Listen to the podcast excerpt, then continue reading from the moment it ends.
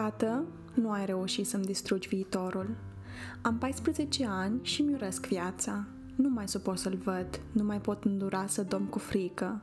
Frică pentru ceea ce mi s-ar putea întâmpla mie, surorii mele mai mici, fratelui meu și bietei mele mame săraca mea mamă.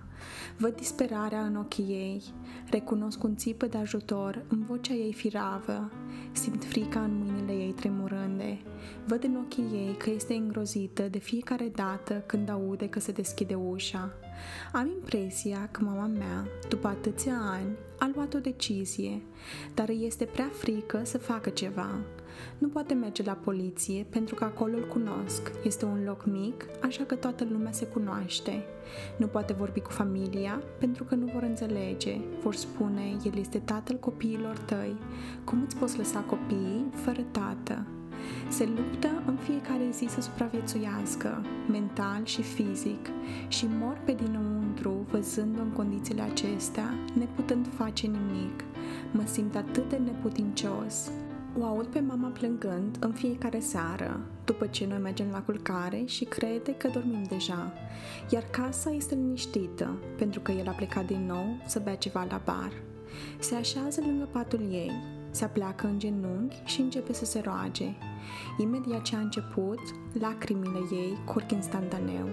Mă duc la ea, o îmbrățișez și îi spun că, orice va decide, eu voi fi acolo lângă ea. Începe să plângă mai tare, iar plânsul se transformă în hohote.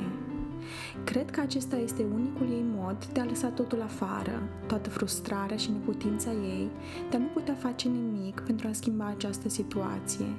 Nu poate vorbi cu nimeni despre asta. Nu o vor susține în niciun fel și dacă el află că ea se gândește măcar să-l părăsească, situația se va agrava. Cred că este capabil de orice. Merg la școală în fiecare zi cu frică, cu teama că poliția îl va contacta pe director, informându-mă că acasă s-a întâmplat ceva rău, că mama sau unul din frații mei sunt în spital. Merg cu teama că colegii mei vor observa vânătăile de pe corp.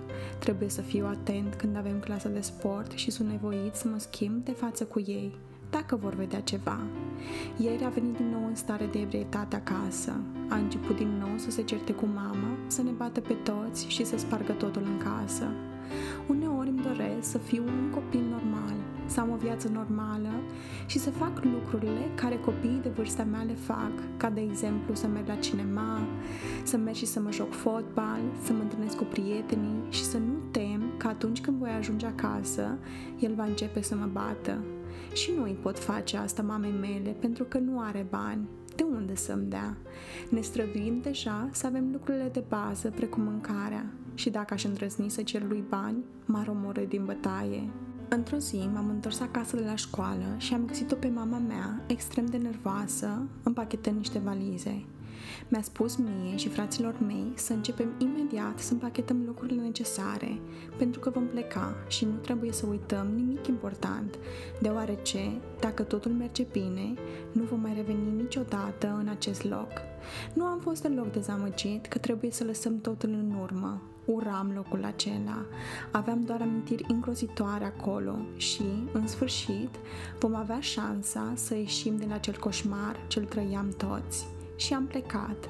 Îmi amintesc în continuare acea zi ca și ziua în care am avut cu toții șansa de a începe o viață nouă. Într-adevăr, a trebuit să părăsim orașul și toate locurile și oamenii pe care îi cunoșteam, dar a fost cea mai bună decizie pe care mama mea ar fi putut să o ia. Nu știu cum a reușit, dar a închiriat un apartament într-un alt oraș, la câteva ore distanță de casa noastră, dacă acel loc îl poți numi casă. Am fost nevoit să renunț la școală pentru a începe să lucrez și a o ajuta pe mama, dar asta a fost puțin în comparație cu sacrificiul imens care a trebuit să-l facă pentru noi. Nu am o diplomă de absolvire, nici măcar nu am avut șansa să merg la liceu, așa că m-am chinuit să-mi găsesc un loc de muncă, dar cumva am reușit și acum sunt mulțumit de viața pe care o am și că reușesc să am grijă de mama, eroina mea. După ce au trecut mai bine de 10 ani, am revenit la rădăcini. Acum nu mai există niciun pericol. Sunt un om adult și mă pot apăra singur. Îmi pot continua viața în direcția opusă decât a făcut-o tatăl meu. Am doi copii frumoși pe care îi iubesc nespus de mult și îi prețuiesc mai mult decât propria mea viață și respect femeile mai mult decât tatăl meu l-a respectat întreaga sa viață. Astăzi te iert, astăzi sunt recunoscător. Tată, mi-ai arătat într-un mod foarte crunt cum nu trebuie să-mi trăiesc niciodată viața, cum nu trebuie să-i tratez niciodată pe cei de lângă mine. Asta e doar datorită ție. Sunt chiar aici acum. Scriu povestea altei persoane, un prieten de-al unei prietene. M-a impresionat atât de mult forța lui, încât am decis să o împărtășesc aici cu voi.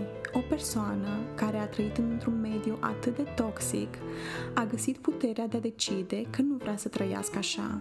Nu vrea să devină ca și tatăl său și a renunțat la o vârstă atât de fragedă la propriul viitor pentru a-și putea susține mama și frații săi. Nu ne naștem răi, suntem o pagină albă care se scrie cu timpul, cu experiențele și cu oamenii care ne învață să fim așa cum suntem.